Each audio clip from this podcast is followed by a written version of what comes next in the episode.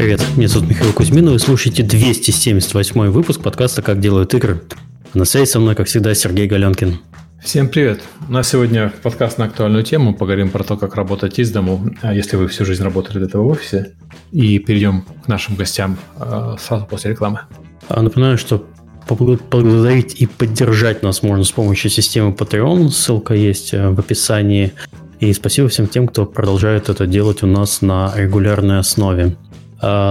Также наш подкаст выходит при поддержке наших спонсоров. И первый наш спонсор – это компания Game Insight. Game Insight – это ведущий разработчик мобильных игр для самой широкой аудитории по всему миру. Штаб-квартира Вильнюс и Литва объединяет несколько команд из СНГ и Прибалтики, разрабатывающих игры в разных жанрах, от сити-билдеров и хиден-объектов до хардкорного шутера. Суммарная аудитория проектов компании, среди которых Guns of Boom, The Tribes, Airport City и другие хиты, превышает 350 миллионов человек. Подробнее на сайте gameinsight.com или в соцсетях по хэштегу GoGameInsight. Подкаст выходит при поддержке Завод Геймс. Завод Геймс – московская студия разработки игр. Компания для вакансий художников, разработчиков и менеджер локализации. Подробности на сайте завод.games. Еще раз, завод.games. Окей, давайте перейдем к гостям. У нас в гостях эксперты по работе из дому. Лерика Малаева, CEO DevGAMM, которую вы хорошо уже знаете. Всем привет. И Лиза Махина, бренд-продюсер из Playrix. Всем привет, ребят. Давайте познакомимся. С Лерику наша аудитория знает хорошо, поэтому, наверное, начнем с Лизы. Лиза, расскажи о себе и как ты попала в игровую индустрию, чем занимаешься. В Playrix я попала где-то в 2014 году. Прошла за это время путь от агента техподдержки до хеда команд комьюнити и саппорта. И с 2019 года я перешла в пиар. Отлично. А делаешь ты что на работе? Да. А то слишком коротко получил, даже Серега не ждал. Слишком коротко. Окей, за время работы в Playrix я как раз застала тот самый переход от компании в 100 человек, которые работают исключительно в офисе, к компании в почти 2000 человек, где половина сотрудников работает удаленно. Когда я работала в командах комьюнити и саппорта, большая часть моей команды всегда работала в разных часовых поясах. Сейчас в пиар я занимаюсь как спецпроектами, так видеопродакшеном, конференциями. Привет, Лерика. И всем-всем, что связано с брендом и пиар. И в целом сейчас в бренде вся моя команда, с которой мы работаем, точно так же находится полностью в разных городах и в разных странах. Как-то так. Да, мы с Лизой познакомились, собственно, на DevGAMM, и так как у меня тоже огромный опыт работы в удаленке, это я уже больше 12 лет работаю удаленно, и вся моя команда тоже распределенная, удаленная, в разных часовых поясах, то мы просто обожаем эту тему, обожаем обсуждать построение процессов, настройку процессов.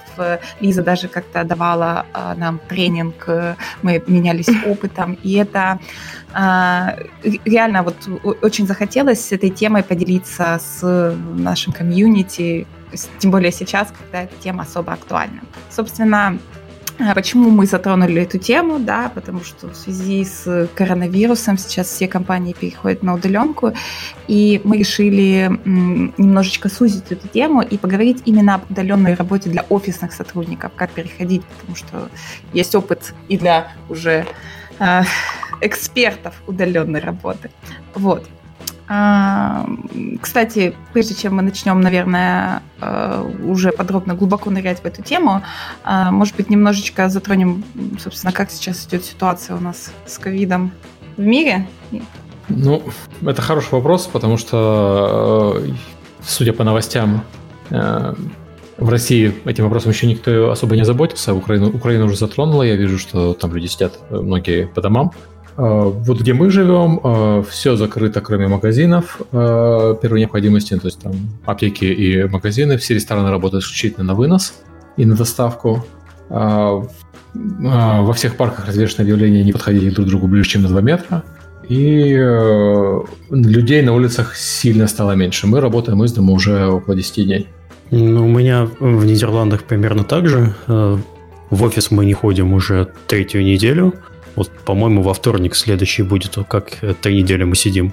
Еще до того, как началась основная волна вот этой вот информации, Playrix превентивно сказал всем сидеть дома, за что ему большое спасибо, потому что, видимо, у него есть какая-то чутье на происходящее вокруг события. И я хотел бы отдельно подчеркнуть, что если вы сейчас слушаете этот подкаст, и у вас до сих пор сохранился какой-то скепсис по поводу происходящего, пожалуйста, задумайтесь, что на самом деле происходят довольно серьезные вещи в мире. И если в России, и вы находитесь в России, и вокруг вас люди ходят в кино, в бары и продолжают вести довольно разное отношение к происходящему, пожалуйста, не поддерживайте их, имейте свою голову на плечах, и мы вам советуем сейчас как минимум самоизолироваться. Не подходить к людям близко, стараться не пользоваться общественным транспортом, если куда-то надо поехать на такси, потому что вопрос сейчас в большей степени стоит не в том, чтобы там заражаться, если вы там не боитесь заразиться, переболите и все, а вопрос в том, что вы сейчас несете ответственность за то, чтобы вирус передавался дальше. Да, Серег? Ну, кроме того, что вирус передавался дальше, медицинская система может быть перегружена, если все внезапно одновременно заболеют. И это не важно, заболеете вы коронавирусом или не коронавирусом, но чем больше пациентов сейчас, тем меньше коек и тем меньше врачей, которые могут их лечить. В некоторых странах, вроде Италии, уже произошел коллапс системы здравоохранения, поэтому не хотелось бы повторения такого в других странах. Да. Мы чуть дальше по выпуску будем периодически включаться, потому что там еще много чего есть рассказать, как у нас происходит, но сейчас не будем на этом задерживаться, потому что тема у нас выпуска все-таки не про вирус, а про то, как работать в текущих условиях. Ну, надеюсь, вы услышали, что мы абсолютно серьезно вас предупреждаем, и спасибо, если вы к этому прислушаетесь наконец. Да. Кстати, по ходу выпуска вы можете писать свои вопросы в чате у нас на YouTube-канале. И мы все эти вопросы, если мы их не покроем в рамках выпуска, то мы потом проанализируем и возьмем за основу для составления контента DevGAMM Talks Online. Это мини-конференция, онлайн-конференция, которая будет 10 апреля, которую мы сейчас готовим, она тоже будет посвящена удаленной работе. Так что будьте активными в чатике, я все потом обязательно прочитаю, и мы все это соберем. Вот. Ну что, Лиза, Лера, давай... можешь чуть-чуть ближе к микрофону и прямо в него говорить? Да, я могу. О, класс. Только я его облизывать не буду, хорошо? Вот так отлично, спасибо. Да, отлично.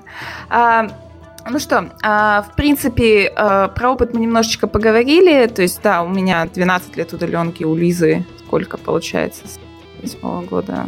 С 14-го, 5,5, 6 практически. Да, но гораздо больше scale. И обратите внимание, что многие правила, которые для больших компаний, где там, я не знаю, 100-200 человек, и правила для более маленьких команд, где, я не знаю, 5-10 человек, они немножечко отличаются. То есть, поймете, окей. Ну что, давай итак, со снов. Да, давай начнем со снов. Основ вас начинаем переводить. Всю жизнь работали в офисе, и тут вам говорят, вы идете на карантин, вам нужно работать с дома. С чего нужно начать? Самое первое. Лиза, как ты считаешь? Ну, самое основное, это, конечно, рабочее место.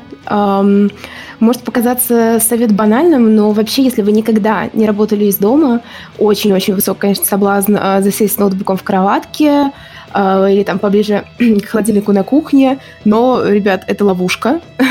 Пока вы только-только адаптируетесь к удаленной работе, критически важно сделать себе отдельное, нормальное, комфортное, в первую очередь, рабочее место в удобной для вас обстановке, чтобы у вас был комфортный стул, стол, не говоря уже о всех нужных вам для работы девайсах. Да, второе, наверное, я бы тут еще добавила, что очень важно не оставаться в пижаме и обязательно одеваться хоть как-нибудь, то есть одевайте то, в чем вы планировали ходить на работу. Или да, это может быть что-то более комфортное, чем там джинсы, рубашка, как вы ходите на работу, но при этом, пожалуйста, не оставайтесь, я не знаю, там в трусах, в пижаме, и оставьте вот эту вот рутину сбора на работу, чтобы создавалось ощущение, что вы меняете обстановку. Это очень-очень важно. Потому что вам могут звонить, потому что по видеозвонку, а вы в трусах. Это тоже важно. Но вот всю рутину рутину, которую вы делали с самого утра, продолжайте ее делать. Вплоть до того, что вот у меня есть знакомые, которые вот каждое утро добираются на работу. И там знакомый просто выходил из дома, делал там, прогуливался 15 минут, делал вокруг дома или вокруг парка и возвращался домой. И то же самое, и когда он заканчивал работу, он выходил из дома, делал пару кругов вокруг дома и возвращался домой. И это психологически давало ощущение, что ты не постоянно сидишь дома, да и заперти, а что вот закончилась работа, начались какие-то домашние дела. Еще важный момент, мне кажется, по поводу вообще карантина, самоизоляции, перехода на удаленку в это время, попросите помочь вам перевести свое офисное рабочее место в вашу квартиру. У нас сейчас, помимо удаленных сотрудников, в Playrix достаточно много офисов, и в связи с пандемией, я думаю, что, как и многие другие компании, мы всех просим позаботиться о здоровье коллег, воздержаться от поездок на общественном транспорте. И вот последние пару недель наши офис-менеджеры ссылают прям столы, стулья, настольные лампы, компьютеры по квартирам сотрудников. Я думаю, что здесь в том числе инициатива должна идти от компании, либо вы можете попросить, мне кажется, вашего менеджера организовать вам такую доставку, чтобы ваше комфортное офисное рабочее место было у вас и дома. У нас компания это сделала. Для тех, у кого не было дома оборудовано на рабочее место, разрешили забрать технику с работы, и у нас там девкиты и все такое, то есть тоже эти вещи пришлось позабирать домой. Причем это, кстати, многие на это не обращают внимания, но девкиты по правилам до недавнего времени нельзя было выносить из офиса. То есть компании пошли навстречу. Плюс они все, я могу сказать, точно привязаны к IP-адресам, которые в вашей сети, потому что вы не сможете... Блин, Серега, мы не разглашаем ничего такого серьезного? Хороший вопрос. Вообще, на самом деле... Хорошо, ладно. Это довольно тяжелый вопрос, который... как использовать девкиты в работе. Просто еще вам необходимо будет для этого установить VPN на офисный IP-адрес, потому что все-таки есть привязка в некоторых сервисах. Да, VPN, кстати, VPN при работе из дома это просто обязательно, потому что коронавирус коронавирусом, а безопасность никто не отменял. Окей, давайте перейдем дальше, потому что следующее, после организации, мы, наверное, все по рабочему месту закончили, да, Лиз? Я думаю, самые такие основные моменты, да, по рабочему месту. Да. И следующий самый важный шаг – это организация своего рабочего дня. И тут, как никогда, приходит на помощь календарь и составление плана работы. Здесь, мне кажется, что даже если у вас в компании свободный график, постарайтесь с коллегами либо как-то объединиться и договориться, либо, может быть, менеджеры должны здесь проявить инициативу, но в идеале установить время командного взаимодействия, когда все будут точно онлайн, когда точно можно будет со всеми синхронизироваться. У нас, например, это стандартно с 11 утра до 4 вечера по Москве. Понятное дело, что для коллег в других часовых поясах, кардинально других часовых поясах, это время может немножко сдвигаться, но в целом, мне кажется, важно выделить какое-то такое общее, единое время командного взаимодействия, даже если это не целый какой-то большой промежуток времени. Да, иногда эти промежутки можно делить на два. Например, в нашей команде, я нахожусь в 10-11-часовой разнице от своей команды, то у нас есть два промежутка. Один дообеденный промежуток, там, по-моему, в районе где-то с 11 до часу или до 2, что-то такое, около 3 часов. И затем промежуток, когда я просыпаюсь, там, мои 6 утра, и у команды там 3-4 вечера, как-то получается, по их часовым поясам. И я всегда знаю, что они будут онлайн в это время, когда я проснулась. Это самые важные часы. И они знают тоже, что в эти там 2-3-4 часа они тоже будут... вся команда будет на связи. А все остальные часы являются уже, плавающими. Кому-то проще поздно вечером поработать, кто-то сильно рано утром, кому-то ребенка в школу отвезти, уже не отвезти. И так далее. Лерика, ты железный человек вообще. В 6 утра, представляете? Встает всю неделю в 6 утра. Иногда в 5:30, если в 6 утра звонок. Да. Чего не делать? Еще и в воскресенье подкаст, блин. Да. И тут еще, наверное, важно, помимо если когда вы планируете звонки, все это вносите в календарь, обязательно запланировать также время себе там для обеда, когда вы будете... обедать, иначе, находясь дома, когда коллеги не тянут пообедать, можно иногда даже это забыть сделать. На самом деле очень важно, вообще, мне кажется, и первую половину дня, и самый вечер в календаре тоже отмечать, когда вы офлайн. Так будет всем коллегам удобнее смотреть, когда лучше назначить созвон. Ну и да, конечно, время для календаря выделяйте запасом, потому что сейчас, раз мы все на самоизоляции, то приходится готовить самостоятельно иногда, вот, а не только баловаться с доставкой. Да, также очень хорошо, вот мы, допустим, используем практику, это обязательно вносить все созвоны, если это внутренние или внешние, в общекомандный календарь. Тогда видно, что, ага, вот это, у этого человека это время забито на созвоне, и значит, что сейчас его лучше не дергать, окей, я его подергаю позже. Плюс планирование каких-то общих звонков, собраний и так далее можно делать с помощью Google календаря. А если вы видите, что ваш Google календарь забивается слишком много всем, то всегда можно их разделить на 2-3. У нас, допустим, есть второй календарь, который мы используем, например, для других ивентов, назначения встреч и все, что происходит. А почему вы не используете часто, стандартный Google календарь, который расширен на всех? Мы его используем. Мы просто делим его на две части. У нас есть там ивенты, ты можешь отключить, и тебе, знаешь, как твой личный календарь и рабочий, ты просто отключаешь ненужный календарь, когда он тебе не нужен. Вот. Хорошо, такой вопрос от людей, которые никогда вообще такой самоорганизацией не занимались. Как вы думаете, успешно это внедрить? Это, естественно, мы об этом тоже у нас пункты мы и в конце поговорим, и в середине. На самом деле, да, если вы никогда не занимались самоорганизацией, это будет в первое время очень сложно.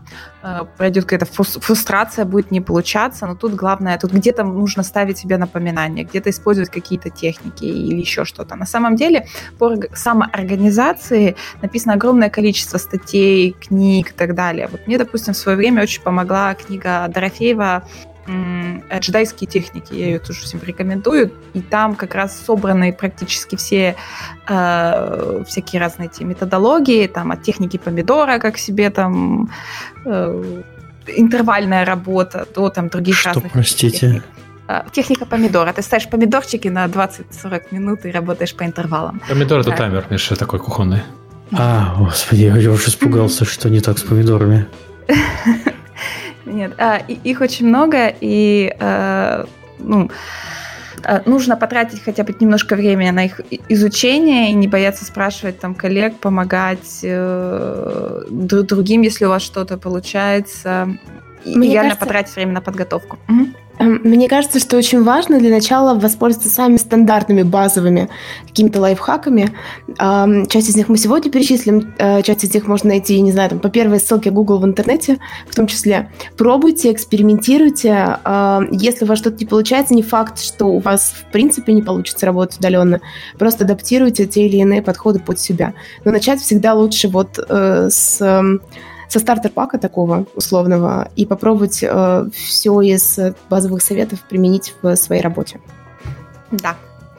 Ну что же, рабочее место оформлено, календарь, план работы планирован. Следующий важный блок, который нужно сделать, это подготовить все рабочие инструменты. И мы, собственно, о них сейчас и поговорим. Бывает так, что они не меняются. Если команда работала в офисе, они переходят на удаленку, в принципе, одно и то же, но могут поменяться некоторые правила работы с ними. Давайте для начала, я не знаю, вот в принципе поговорим о том, кто чем пользуется, да, вот из основных инструментов. То есть вот у нас в команде мы используем Slack для рабочей коммуникации, при этом у нас все еще используется чуть-чуть Telegram, но больше как для неформальной коммуникации. Это помогает немножко разделить, где рабочее, где немножечко флут. И также есть небольшой external чат в Телеграме для сотрудников, которые работают part-time и присоединяются только непосредственно к мероприятию, потому что все-таки он немножко быстрее по реагированию, когда особенно мы готовим мероприятие в офлайне. А так, 95% коммуникации идет, конечно же, через Slack. Мы также используем Asana как в качестве тест-трекеров, мы используем Zoom в качестве звонков, практически уже перестали использовать Skype, только если кто-то из партнеров нам туда пишет. Ну и какие-то стандартные вещи типа Google Drive. А здесь, а в чем необходимость Zoom обязательно? В Slack же можно тоже спокойно звонить и видео. В Slack можно звонить через Zoom, Миш. А, вот так вот это работает? Да, Slack сам не поддерживает звонки. Да ладно. Нет, в Slack, ну, со звонком есть. Есть звонки, можно делать встроенное. С видео в Slack? Подождите. Без видео, с шарингом. Да, можно шаринг экрана сделать. Вот чем мы перекидываем, туда-сюда бегаем со Slack в Slack, вот есть удобная такая фича, где ты берешь карандашик и рисуешь по экрану, и смотришь где и как. Но при этом есть другие удобные инструменты, там типа Miro и еще какие-то, которые другие удаленные команды используются, если им нужен sharing screen и collaborative space, чтобы что-то порешать. Я просто почему спросил и уточнил, потому что я лично противник, когда тулзы внутри команды начинают плодиться просто, ну, как рассадник. А кому-то удобнее там, кому-то удобнее здесь, и вот почему спросил, почему вот не делать, например, звонки в Slack. Просто видео, на самом деле, это очень интересный инструмент, когда команда находится в самоизоляции. Когда ты все-таки видишь человека, это очень концептуальная вещь. Если ты видишь человека, с которым ты говоришь, тебе проще найти с ним общий язык, чем кто-то сидит и в носу ковыряется просто на голосовом звонке. То есть рекомендуется, так как вы сидите дома, никого не видите, никого не слышите, вам все-таки лучше перейти на видеозвонки. В принципе, в компании обычно звонили между собой, созвоны у нас были без видео, но сейчас как бы стараемся переходить именно на видеозвонки. У нас по созвонам и видеозвонкам огромный блок в плане. Мы к нему еще перейдем. Окей, ладно, я все прыгаю. Не прыгай, Миша, не прыгай. Я прошу прощения, просто формат подкаста у нас предполагает, что мы как бы по мере движения накидываем вопросы и... Стройный план не будет работать здесь, Лера. Приготовься, мы будем... У тебя два ивент-человека, занимающиеся ивентами в подкасте, которые любят структуру и план. Сергей, кого мы пригорели у себя? Сергей, господи.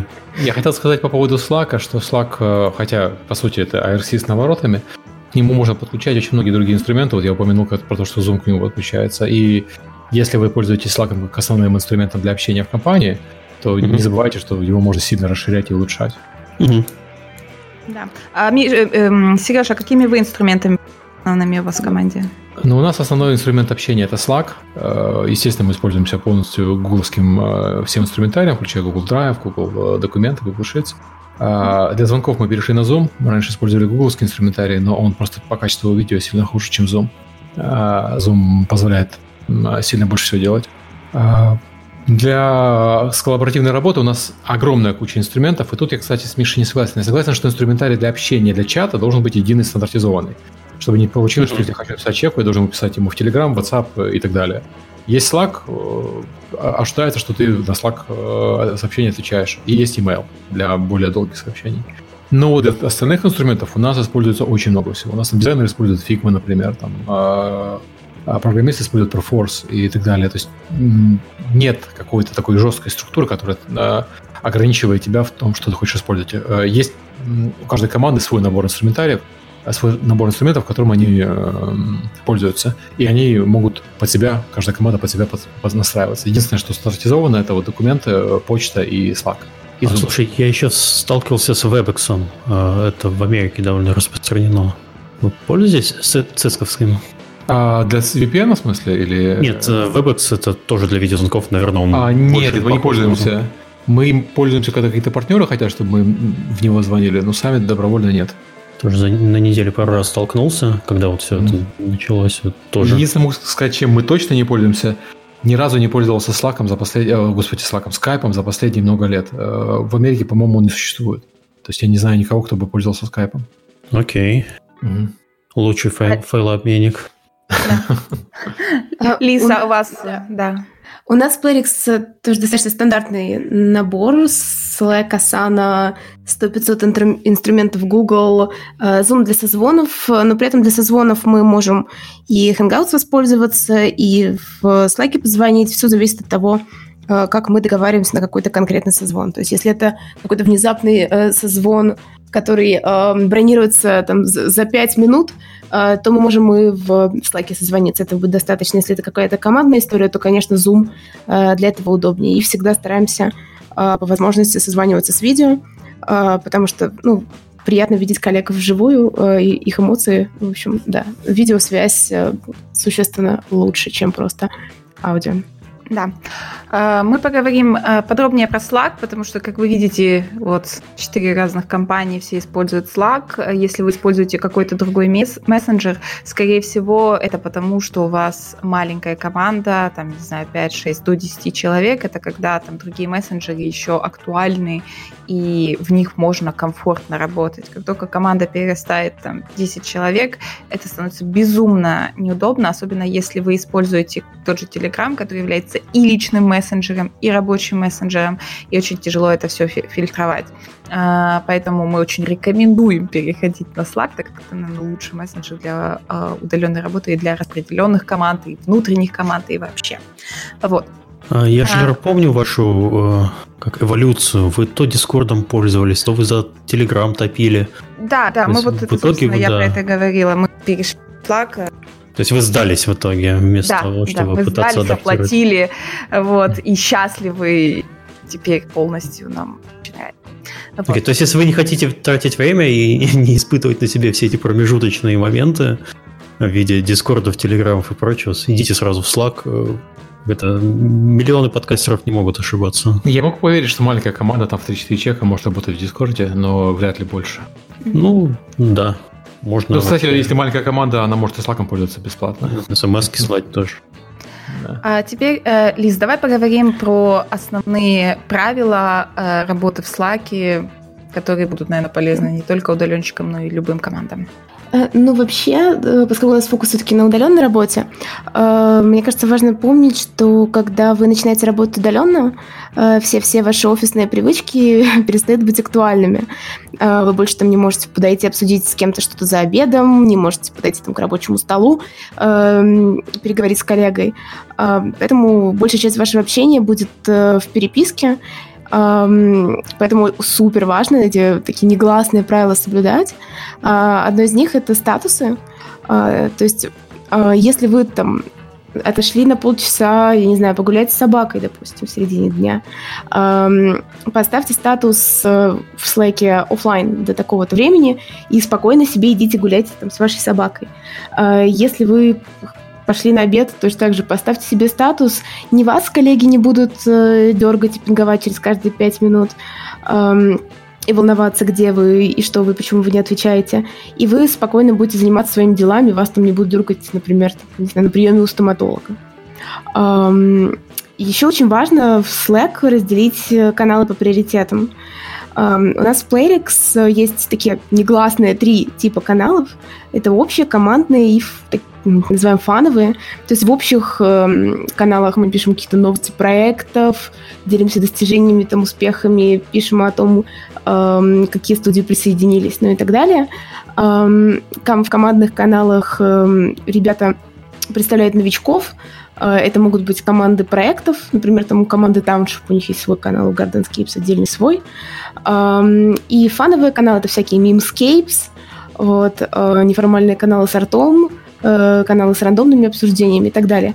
И очень важно в общих, особенно в больших каналах, переписку вести в тредах.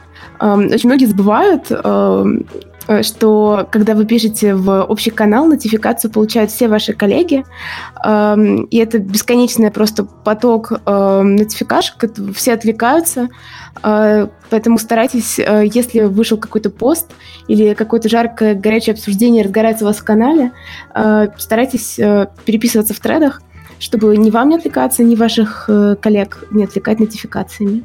Могу сказать, что немногие знают про эту фичу в Slack'е. Все пользуются, думают, ставят себе Slack, бесплатный триал, понимают, что это просто это какой-то Discord за деньги и перестают им пользоваться. А на самом деле вот эта вот фича, треды, это очень полезная штука. Человек пишет сообщение, ну это можно по сути использовать как не знаю, как форум. Ты начинаешь писать важное рабочее сообщение, определенная тема, и люди пишут вместо того, чтобы в общий канал, начинают, стартуют из этого сообщения тред, и уже обсуждение конкретно вот этой вот проблемы происходит в этом треде. Это очень чертовски удобно. Да, и в первое время, когда это будет тяжело, и часто сложно переучить своих коллег работать на треды, и вот в команде должен быть кто-нибудь один, кто постоянно, как присмотрщик такой, в треды, в треды. Поверьте, это работает. У нас уже нужно напоминать людей, которые вам нужны. Если компания большая, я одновременно нахожусь там в 20 каналах где-то, которые... И я ливнул все, которые не относятся к работе вообще, потому что вот на времени на фановые каналы не остается. Mm-hmm. И все равно не успеваю за всем отслеживать, поэтому надо упоминать человека. Если вам нужно, чтобы человек обратил на это внимание, просто упоминайте его. Вообще, не обязательно даже выходить из каналов. Ну, допустим, очень тебе хочется побыть в канале с мемами, да, на него просто нет времени, оттуда сыплются бесконечные нотификаты, можно их просто замьютить. То есть вообще можно замьютить, мне кажется, практически все каналы, и если там будет что-то действительно важное, какой-то супер важный анонс, то всегда можно через channel прописать нотификацию. Мы обычно так и делаем. Все не общие такие маленькие каналы у большинства, мне кажется, замьючены. И это, опять же, позволяет не отвлекаться. Потому что если зайти в канал с мемами, то, мне кажется, это хуже ленты Фейсбука. Оно точно так же затягивает на полдня. Я зашел в наш Тайебилдовский канал с мемами. Последнее сообщение за 26 января. Господи. Серьезная компания просто. Вообще пипец. Никаких мемов на работе. Может, этот канал не нужен? Потому что если каналом никто не пользуется, нужно его сразу же архивировать, закрывать и... Ну, вообще да, чистку надо... У нас периодически, да, чистка, но она такая, знаешь, импульсивная. Кто-то просыпается, там Андрей, например, или Алекс, и как давай просто видишь вот это вот, канал заархивирован, он такая большая простыня сразу под нож. Нет, постоянно следить, нет, наверное, никто не будет. Ну, я думаю, раз в пару-тройку месяцев, если у вас там очень большая команда, и там раз в год, в полгода, если не очень большая, то, мне кажется, можно проходиться какому-нибудь одному энтузиасту, проходиться этим каналом и архивировать это как-то. Да, вот все, мемы под нож, скажу Алексу. Вот проснется Алекс, скажи, что Миша сказал удалить канал мемов в Slack. На самом деле в Slack есть огромное количество моментов, на это не пользуются. Например, даже я вот буквально месяц назад открыла для себя такую безумно полезную фичу напомнить про сообщения. Например, пишет вам какой-то коллега что-нибудь, вы не можете прямо сейчас на него отреагировать. Вы такие, так, блин, займусь этим завтра или еще что-то, или отвечу чуть позже. И можно поставить напомнить мне там через час, завтра, или напомнить этому коллеге. Так вы кому-то ставите, говорите что-то, такое, блин, напомни мне там, не знаю, что-нибудь. И Slack автоматически ботом присылает напоминание тебе про то или иное сообщение. Безумно удобно. По поводу Slack еще такой момент. Помимо каналов, есть еще у нас чудесная личная переписка, в которой тоже супер важно некоторых правил придерживаться. Во-первых, такая вещь, которая для меня кажется неочевидной. Не пишите, пожалуйста, просто слово «привет» и не пропадайте на 2 часа. Так делают действительно многие, потому что Slack, правда, похож на классический такой мессенджер. Но, да, это не очень эффективно. Каждое сообщение от вас – это нотификация, поэтому тоже старайтесь формулировать все в одном сообщении, а не писать каждое предложение или каждый вопрос отдельным текстом и там сразу клацать Enter. Помните еще, что правильно заданный вопрос – это уже половина успеха. Пишите четко, лаконично, убеждайтесь в том, что вы говорите с вашим собеседником в Slack на понятном языке. Как это проверить? Просто перед тем, как отправить ваше сообщение, перечитайте его еще раз. Убедитесь, что это понятно только не вам одному. Убедитесь, чтобы ваш собеседник тоже поймет, что вы имеете в виду. Давайте какой-то контекст. Если нужно, прикрепляйте там ссылку на задачу в таск-трекере или на какую-нибудь ссылку на Google Drive. В общем, давайте максимум контекста в одном сообщении, тогда ваши личные переписки будут проходить гораздо проще и эффективнее. Это касается и имейлов тоже, и вот это правило про перечитайте сообщение перед тем, как отправить, оно очень важно. У нас регулярно приходят коллеги из других компаний, которые пишут просто не в имейлах. То есть типичный имейл в Эпике – это 5-6 строчек текста. Вот, то, что это слишком длинное, чтобы вписать в Slack.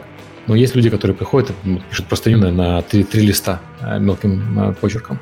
После того, как с ними пообщаешься, объясни, что перечитай. Если у тебя это занимает долгое время прочитать, то подумай, сколько времени займет прочитать твое письмо у 20 сообщений сотрудников, которым ты его отправил. Люди достаточно быстро учатся писать кратко и убирать все вот эти ненужные вещи, которые традиционные письма обычно окружают, да. Письма лол. Да. Есть, кстати, хорошая книга «Пиши, сокращай», она гуляла по интернету и вообще очень хорошая. Тоже рекомендацию к прочтению, наверное, всем, кто занимается работой, перепиской. Да всем, господи. Кстати, по поводу удаленной работы есть хорошая книга «Remote Office Not Required». Она древняя, 2014 года, ну, по нашим меркам древняя, но я когда-то работал удаленно довольно много, и она очень помогла в организации удаленной работы. Что-то еще по Slack у нас есть добавить? Я думаю, что такой итоговый момент, да, если вы в какой-то момент ваши переписки в Slack, будь то переписка в канале, в личке, если вы понимаете, что эта переписка превращается в обсуждение, в непосредственное обсуждение конкретной рабочей задачи, возможно, стоит перенести обсуждение в task-tracker из вашей лички, потому что до этого обсуждения тогда будет проще потом добраться вашим коллегам и погрузиться быстрее в контекст, чем вы потом будете рассказывать также в 10 сообщениях ребятам о том, что вы обсуждали когда-то там с кем-то в личке. В общем, старайтесь по максимуму рабочие обсуждения переносить в task-tracker.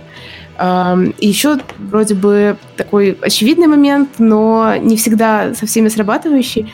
Старайтесь не прикреплять файлы в Slack, если вы уж хотите что-то скинуть, не знаю, там, картинку какую-нибудь хотите скинуть в Slack, коллеги, там, посмотреть, то лучше кидайте ссылочку на Google Drive и нормально называйте ваш файл на Google Drive. Про это тоже, наверное, не знаю, не стоит сильно углубляться, но можем в паре слов буквально сказать про Google Drive. А зачем такое усложнение процесса? Имеется в виду, наверное, не картинки, имеется в виду все-таки, наверное, всякие другие файлы. Потому что я обычно кидаю, как немногие знают, что в Windows есть встроенный snip-тул, который позволяет делать скриншоты. Винкей Shift-S выделяешь быстренько, там на ней пишешь, стрелочки показываешь, и вот тут же из буфера обмена кидаешь коллеги, чтобы было понятно. Или ты про какие файлы? Мы про файлы, например, это для какой-нибудь соцсеточки, или это карта стендов для участия. Да. Ну, то есть это файлы, которые потом будут рабочие моменты. Да. И если они тем более хранятся в общих досках на драйве еще где-то, то это обязательно нужно кидать сразу ссылки на них. А скриншоты, да, конечно же, 100-500 программ, которые делают скриншоты, и это гораздо лучше, чем, опять же, кидать картинку. Вот. Okay. Да, и я еще вспомнила про Slack одну удобную фичу, которую, опять же, не все знают, как ей пользоваться. Вот мы поговорили про треды, на самом деле очень удобно давать ссылки прямо на треды, почему это важно. То есть мы иногда даже ссылки на какой-то тред в Slack добавляем к таску в Asana, если там очень клевое обсуждение было, и там все понятно и решено. То есть вот это тоже не все знают. Google Drive. Да, чуть-чуть буквально коснемся. В принципе, тут особо нечего объяснять. Все знают, что ими нужно пользоваться. У вас больше и больше будет коллаборативной работы. Я вообще не знаю компаний. Нет, есть компании, которые до сих пор пользуются не Google Drive-ами по тем или иным соображениям. Например, соображение безопасности. Есть такие компании. Но тут, наверное, стоит, сказать про то, что очень важно соблюдать правильный нейминг, да, Лиз? Да. Сортировку файлов. Здесь еще, мне кажется, это больше тема такая для, наверное, контент-менеджеров, арт-менеджеров. Но действительно, если у вас все еще это не настроено, то при переходе на удаленку тем более это стоит сделать. Сделайте нормальный нейминг для ваших файлов, который будет универсальным и понятным. Я не буду там подробно вдаваться в детали, потому что такое объяснение на пальцах получится, но вообще полезно указывать при нейминге файлов всегда месяц, год, аббревиатуру проекта, может быть, номер версии, и плюс какие-то дополнительные детали, которые помогут потом нормально, быстро, оперативно найти этот файл в Google Drive, когда он вам снова понадобится. У нас для проекта заведены отдельные драйвы, там же можно создавать канал, как бы как под драйвы, и это сильно, сильно помогает, еще с правами доступа, потому что не все имеют права доступа ко всему, не должны иметь. А мне сразу такой вопрос. Google Drive – это рекомендация общая или там просто многие люди там используют Dropbox, другие облачные? Но здесь я, наверное, скорее на своем опыте говорю. Может быть, Dropbox кому-то будет и удобнее. Вот, но мы пользуемся драйвом, поэтому как-то так. Мне кажется, для коллективной работы драйв как-то получше. Мы тоже пользуемся на работе драйвом, и я пользуюсь Dropbox для персональных целей. У драйва права доступа, по-моему, гибче настраиваются, и можно делать глобальные правила вроде как не разрешать никому из-за пределов вашего домена даже смотреть на ваши файлы. Помогает сильно. Это да. Плюс, опять же, sheets, docs, файлы, все в одном месте. А если использовать как бы Dropbox, то там локальные файлы больше. Dropbox удобен для передачи видео, например, вот, каких-то больших массивных файлов. Наверное, мы Box используем для передачи больших файлов наружу. Box.com. О, вот, кстати, запишите еще один полезный сервис. Давай, наверное, Лиз, перейдем к... таск-менеджером, потому что это следующая, самая важная часть, самая любимая. Мы будем говорить на примере Asana, потому что вот у нас в DevGAMM мы используем Asana для работы, Лиза в Playrix использует Asana для работы. При этом в других компаниях у вас может быть это что угодно. Это может быть Jira, это может быть... Какие там еще есть? Господи. Мы Monday используем. Monday, точно. Monday. Сереж, вы какие таск-трекеры используете? Jira у нас в основном. Вот, поэтому неважно, какой таск-трекер вы используете, в принципе, правила работы в них, они будут тоже аплаиться на примере то, о чем мы сейчас будем говорить про Asana. Для начала давай поговорим про инбокс вообще, потому что это самое такое важное для каждого сотрудника, собственный родной инбокс. Как ты работаешь с инбоксом? У тебя включена нотификация в почту? Лично я включила нотификацию в почту, но я сделала сортировку. Все нотификации с Asana у меня падают в отдельную папку. И, в принципе, это на всякий... Просто я контроль-фрик, и я все дабл-чекаю. Я понимаю, что это не обязательно это делать, и можно отключить полностью нотификации на Xbox и просто использовать инбокс внутри Asana. Но я иногда переживаю, что вот меня там вылогинит, я буду недоступна к этому... Вылогинит меня, допустим, из Asana на моем телефоне, я опять забуду пароль, и мне надо будет восстанавливать, проще мне залезть в почту. Но это лично как бы мои фрики. Тут, да, удобно работать с инбоксом. Надо, наверное, дать понимание для слушателей, кто не знает. Инбокс — это, собственно, в таск-трекере есть такое пространство, куда падает абсолютно вся информация, что происходит с вашими проектами. Кто-то закрыл таск, кто-то что-то откомментировал, кто-то поставил на вас задачу, кто-то там поставил лайк или создал что-то еще. Это все падает в инбокс. И если вы им никогда не пользовались, то, конечно, разгребать его сразу надо, заархивировать абсолютно все, а потом просто взять себе за привычку каждое утро как бы начинать с инбокса в Asana. И точно так же, как почту, вы разгребаете все рабочие свои таски, задачи, перераспределение проектов. Вообще на старте работы с инбоксом очень важно постараться настроить его таким образом, чтобы вам почти не нужно было заходить в проект и листать вот всю эту скрижаль с общими задачами. В инбоксе вы будете работать с тем, что актуально исключительно для вас. В Asana есть чудесный раздел «Мои задачи». Там есть 3 подраздела: сегодня, в ближайшее время и позднее.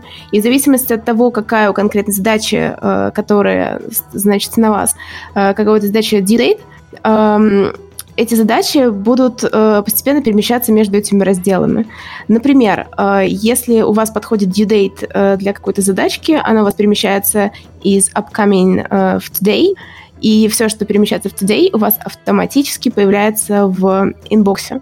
То есть вам не нужно будет каждый раз заходить во все, в свой проект, смотреть, какая там у вас задача подходит, какая задача, когда у нее подойдет due date, вам обо всем об этом сообщит ваш инбокс, если вы нормально настроите ваши задачи. Сделать это, мне кажется, достаточно просто. Еще такой момент по поводу настройки своего инбокса. того, как задачи падают в ваш инбокс, очень важно поговорить о самих дьюдейтах. Если в вашей команде такой вариант возможен, то очень классно ставить дьюдейты по итерациям. Что я имею в виду? Если вы, допустим, работаете, делаете какой-нибудь рекламный видеоролик, первая дьюдейт у вашей задачи должна быть для разработки концепции, потом дьюдейт вы двигаете для написания полного сценария, его согласования, затем вы составляете, двигаете дьюдейт на составление расписания съемок, и так далее, так далее, так далее. Таким образом, у вас не будет происходить ситуации, когда вы, как-то упустили вы, допустим, какую-нибудь задачу, а поскольку вы работаете удаленно, к вам никто не подойдет, не похлопает по плечу и не скажет, как там дела, да. Если вы упустили задачу и вспомнили о ней, когда она у вас отобразилась в инбоксе, а ваш due date — это уже дедлайн, когда все должно быть готово. Поэтому due date в задачках помогают избежать таких ситуаций, если вы их переносите итерациями. Не всегда это возможно, но это такой достаточно удобный лайфхак, чтобы все делалось вовремя и без стресса. И важно еще такое, наверное, правило, что нет задачи в Asana, в трекере вашем, то ее, соответственно, не существует. И бывает, с чем нужно бороться, это так, что я кому-то что-то сказала, ты можешь там что-нибудь поправить где-то здесь сейчас, не знаю, что-нибудь на сайте, дизайнера попросили. И если дизайнер не может это сделать в течение 2-5 минут сразу же, как только вы его попросили, обязательно ставьте задачу, потому что иначе он может забыть, вы можете забыть, и все абсолютно таски должны быть прописаны и зафиксированы.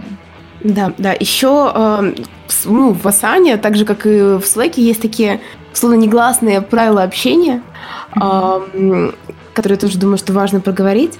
Пожалуйста, следите за тем, чтобы в фолловерах, в ваших задачах были только нужные для решения этой конкретной задачи люди.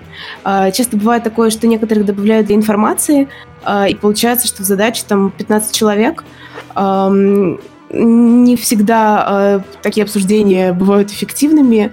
Задача может очень сильно растянуться. Обычно для решения, мне кажется, любой задачи, за редким-редким исключением, хватает 4-5 человек максимум.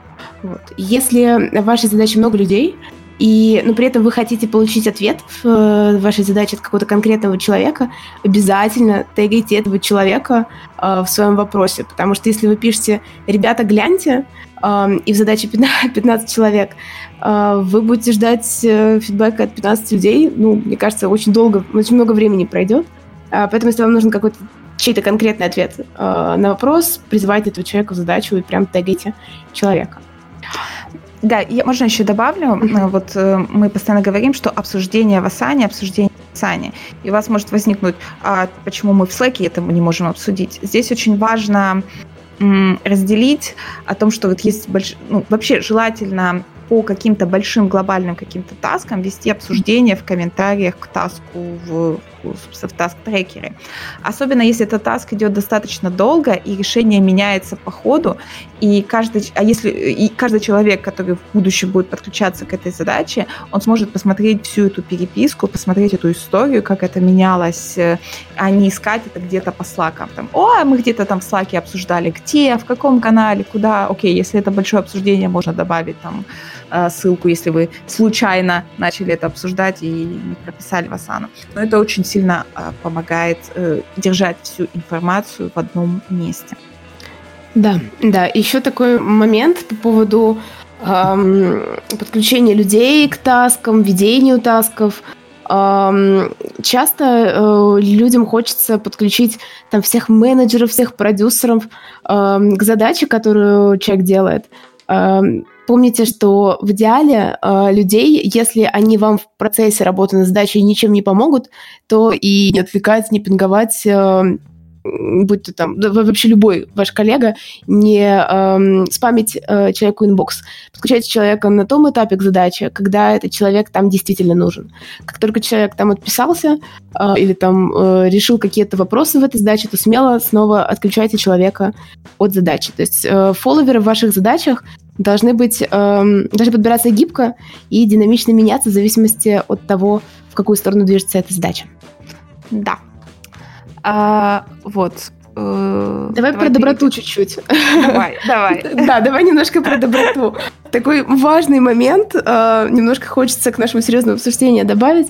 В текстовой переписке люди не могут считывать ваши эмоции зачастую, так как они это делают в живом общении.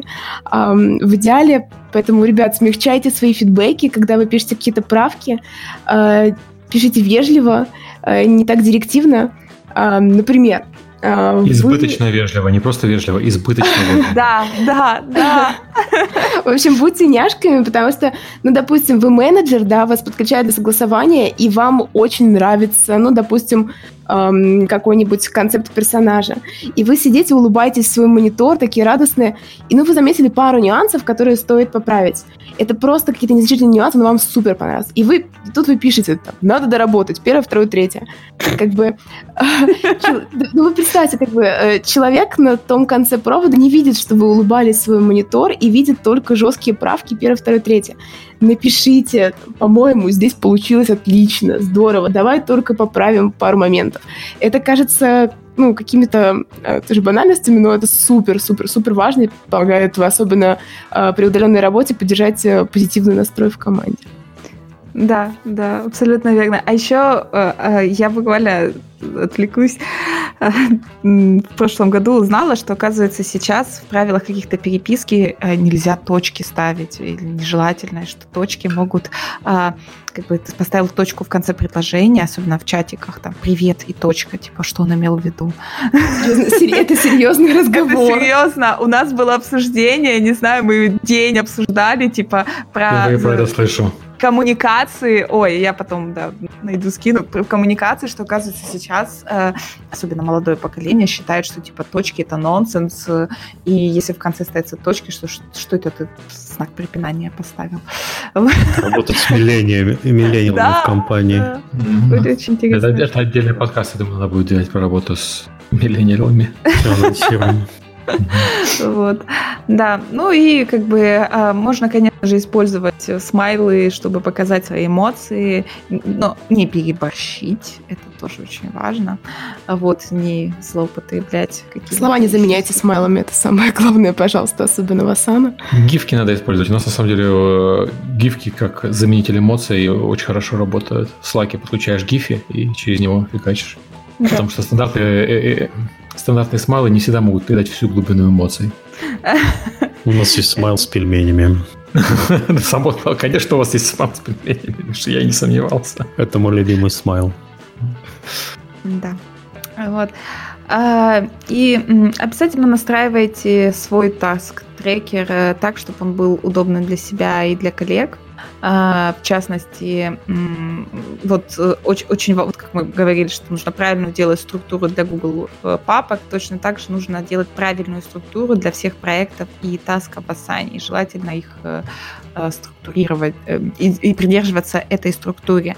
Мы тоже к этому долго шли, у нас были постоянные разные итерации проектов. Сначала у нас все было в одном проекте, каждая, допустим, конференция, потом мы поняли, что есть какие-то задачи, которые нужно выносить в отдельный проект, например, весь аккаунтинг и все, что связано с договорами, команда это идет в отдельном проекте, вынесли дизайн в отдельно, маркетинг отдельно. В результате у нас сейчас, допустим, активных около 7 проектов на небольшую команду. Я думаю, Лиза, у вас гораздо больше таких проектов. Расскажи, как вы ставите задачи и собственно... Слушай, мне кажется, что здесь, если я буду вдаваться в детали, то это получится такое, опять же, объяснение на пальцах, без визуала очень сложно это сделать. Я считаю, что сказать, что такое материнские задачи, как саптаски перетаскивать так, чтобы они отображались в разных проектах. Это без визуала достаточно сложно сделать, поэтому можно как-нибудь так затизерить, что когда-нибудь, может быть, на какой-нибудь конференции мы расскажем про то, как у нас это настроено. Да, с видео и скриншотиками. Общее правило, старайтесь держать структуру, чтобы человек, который подключается, мог легко найти все это в вашем task-трекере, будь то Trello или Mondays или что-то еще. Теперь давай. Да, про коммуникацию немножко вообще в целом. То есть все, что мы сейчас обсудили, это просто инструменты, которые мы используем для коммуникации. Но вообще общение во время удаленки, особенно если вы, там, ваши коллеги никогда не работали удаленно, это просто ключ к успеху, на который нужно обратить прям особое внимание. Причем инициатива для того, чтобы настроить грамотную коммуникацию, должна идти с двух сторон. Вообще, опять же, что я тут имею в виду. Часто на удаленке вы можете чувствовать себя оторванными от коллектива или вообще не понимаете, там, нормально у вас результат или не очень. Вот менеджер мне там написал 5 справок, он улыбался в этот момент или не улыбался. Нормальные у меня результаты или не очень. Там, укладываюсь ли я, там, вроде укладываюсь в тайминги, но, может быть, я могу брать больше задач. Там, в общем, возникает очень много таких немых вопросов просто из-за того, что вы не общаетесь с людьми вживую. Здесь самое главное решение для такой проблемы – не стесняйтесь и сразу же просите фидбэк вашего менеджера. Когда вы на удаленке, очень полезно раз в неделю созваниваться с вашим менеджером, когда вы только адаптируетесь к такой работе, для того, чтобы и менеджер вас держал в курсе того, как у вас дела, и вы рассказывали менеджеру, как у вас дела. В общем, нужен какой-то синк, особенно первое время, вот созвоны там раз в неделю с менеджером, это супер полезно для того, чтобы обменяться обратной связью, для того, чтобы просто, я не знаю, там 5 минут этого созвона психологически друг друга поддержать на удаленке. Не забывайте про этот момент ни в коем случае. Что касается того, как вы будете держать тоже своих коллег в курсе прогресса по вашим задачам или в курсе прогресса по вашим проектам. Здесь есть тоже несколько приемов. Там такие дейлики, статусы проектов. Вот, про дейлики, наверное, Эрика, ты лучше расскажешь? Да. Это, конечно же, дейлики — это удобный такой инструмент. Мы вот его в прошлом году использовали очень-очень активно, потому что мы чуть меньше использовали Асану. Дейлики нужны, чтобы... То есть каждый день в конце дня, не в начале, ну, хотя можно иногда и в начале, человек писал, что он сделал за день. То есть именно не что он собирается сделать сегодня, а что он сделал. Потому что бывает какая-то текучка или что-то произошло, какая-то новая информация произошла. И ты кратко в формате тезисов пишешь, что произошло за сегодня или что ты сделал сегодня. Там, не знаю, вот на нашем примере это там какие-то апдейты, это там появление каких-то новых компаний, какие-то звонки, появление какого-то нового спикера и так далее.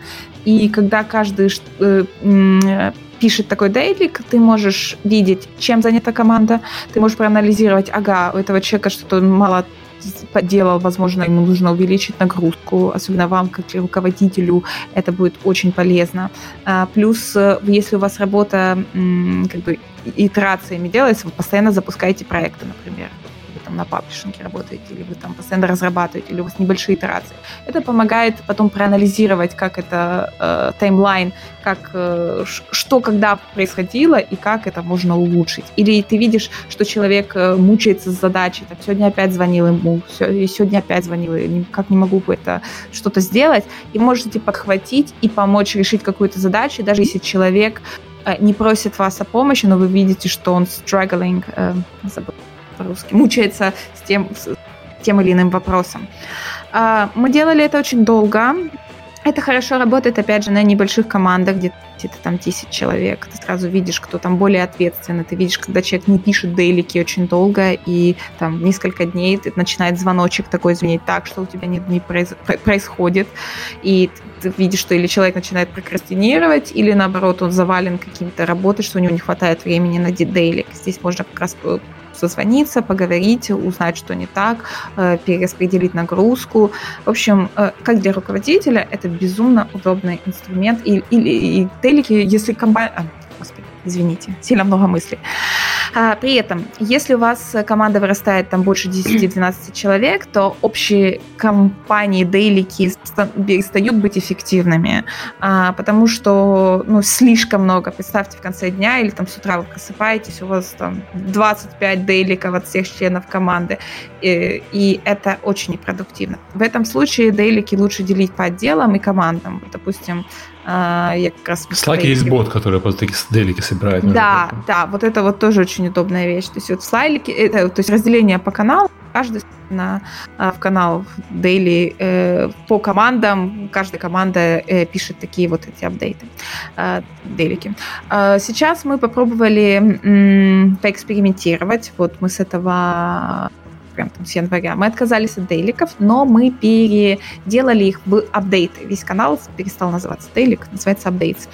И здесь мы пишем апдейты, именно что важного произошло. То есть нам не интересно, что ты делал, писал сегодня анонс. Нет, нам важно знать, что анонс такой-то вышел, да, или у нас появились такие-то спонсоры, или мы там наняли нового человека, или что-то еще. Какие-то важные апдейты, которые будут важны всей команде. Их поток получился меньше, интереснее, продуктивнее, но тут непонятно, что делать с сотрудниками, которые вообще никакие перестали вообще писать дейлики и апдейты. Вот, в общем, это может очень сильно помочь дейлики при переходе на удаленку, если вы никогда не работали удаленно. Поэтому, если ваша команда только перешла на удаленку, попробуйте хотя бы первый месяц поработать, пописать вот дейлики, создайте канал в Slack, и чтобы каждый сотрудник в конце рабочего дня написал: я там занимался тем-то, делал то-то, ты-ты-ты-то. Это удобно делать по ходу дня, то есть если вы сотрудник, вот вы там сделали задачу, написали там в черновик сообщение, сделали задачу, написали в черновик, в конце просто оп, отправили. Плюс отправка дейлика может быть хорошим сигналом, индикатором того, что я закончил работу на сегодня, все. Вот у нас это работало именно так, если, конечно, человек не забыл его отправить. Вот это вот такой очень хороший совет. Давай, Фил, Лиз. Я знаю, у тебя другое мнение по этому поводу. Я молчала до этого. На самом деле, я согласна, что для кого-то оно может сработать, но в целом, глобально, я не очень сторонница дейликов, потому что, во-первых, нужно потратить время на то, чтобы его написать, во-вторых, и самое главное, нужно потратить очень много времени, чтобы их потом прочитать. А если менеджер читает дейлики по диагонали, то тогда, какой смысл их писать? При этом я все еще считаю, что давать какие-то апдейты по тому, как движутся дела в задачах, полезно и нужно. Но я здесь немножко за другой подход. Я за то, чтобы в своих собственных задачах каждый человек мог подбивать какие-то апдейты. Если, например, задача большая, у нее много подзадач, и все основные фолловеры, которые следят, допустим, за прогрессом, они находятся в одной задачке, а все время человек там разбирается с подзадачами. Тогда просто можно в основной ветке написать кратенький апдейт там из 2-3 пунктов, где можно кратко зарезюмировать все, что произошло по этой задаче. То есть в духе подготовили концепцию такой-то фичи, второе обсудили с продюсерами небольшие правки, там, третье отправили на доработку, ориентировочная готовность, там, второй итерации, такое-то число. Вот. Таким образом, все, кто заинтересованы в этой конкретной задаче, они получат нотификацию, они будут в курсе, а все, кому эта информация не нужна, они и не будут отвлекаться лишний раз. Если вдруг кому-то из менеджеров захочется узнать прогресс по этой задаче, то это, опять же, супер классный инструмент. Человеку не нужно будет пролистывать кучу дейликов из разных команд по разным задачам. Человек зайдет в конкретный таск в Asana, захочет спросить: ага, что там, как у нас вообще здесь дела, что происходит? И вот он, тот самый чудесный апдейт, который висит там уже 2 дня как, о том, что произошло в этой задаче, какой здесь апдейт. И человек, опять же, не будет тратить время на формулирование вопроса, вы не будете тратить время на формулирование ответа, потому что все у вас уже есть в одном месте. Плюс по поводу... видишь, я опять топлю за Asana, все стараюсь двигать в Asana. Помимо прочего, еще классный инструмент — это обновление статуса проектов в Asana. Для больших проектов, конечно, лучше делать это раз в неделю, для проектов поменьше можно делать раз в пару недель. Когда вы обновляете проект, точно так же не пишите детально, что вы по каждой задаче делали. Дайте ссылочку на задачу и просто, естественно, укажите, там, например, ссылка готова, там, следующая ссылка согласовываем. И тогда каждый человек, если этому человеку нужна будет информация по той или иной задаче, человек сам кликнет на задачу, сам туда зайдет и сам все посмотрит. А тому, кому не надо, тот на это даже не отвлечется, заархивирует себе спокойно этот статус апдейт и, да, не потратит лишнего времени. То есть, да, у меня вот какой-то такой подход. Через Asana системно давать нотификации в собственных задачах, и тем, кто нужно, тот их и посмотрит. Да, со стороны может, конечно, показаться, что вот я, там, не знаю, я программист, я работал, я пишу код, и мне там ставят задачки, я их там максимум закрываю, никакие комментарии не пишу, потому что, типа, мое время сильно дорого стоит, и я больше время потрачу, написав в таск-трекере какой-то комментарий, чем если ко мне может подойти менеджер, похлопать по спине, спросить статус апдейта, поэтому я не хочу этого делать. Такие случаи тоже есть, будут и так далее. Но, ребят, при переходе на удаленку помните, что такого, как бы, уже такой коммуникации она пропадает. И самая большая проблема, с которой столкнутся команды, которые перешли на удаленку, это потеря информации, да.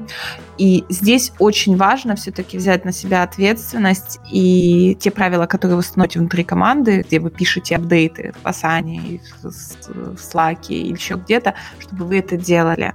И не думали, что это меня не касается, и я не буду это делать, потому что я особенная, потому что вы все команда, и это очень важно передавать правильно, лаконично, структурированно информацию по проекту, которому вы делаете. Ну и плюс чисто из эгоистичных соображений вы потом очень на то, чтобы рассказывать менеджеру, там, условному, чем вы занимались целую неделю.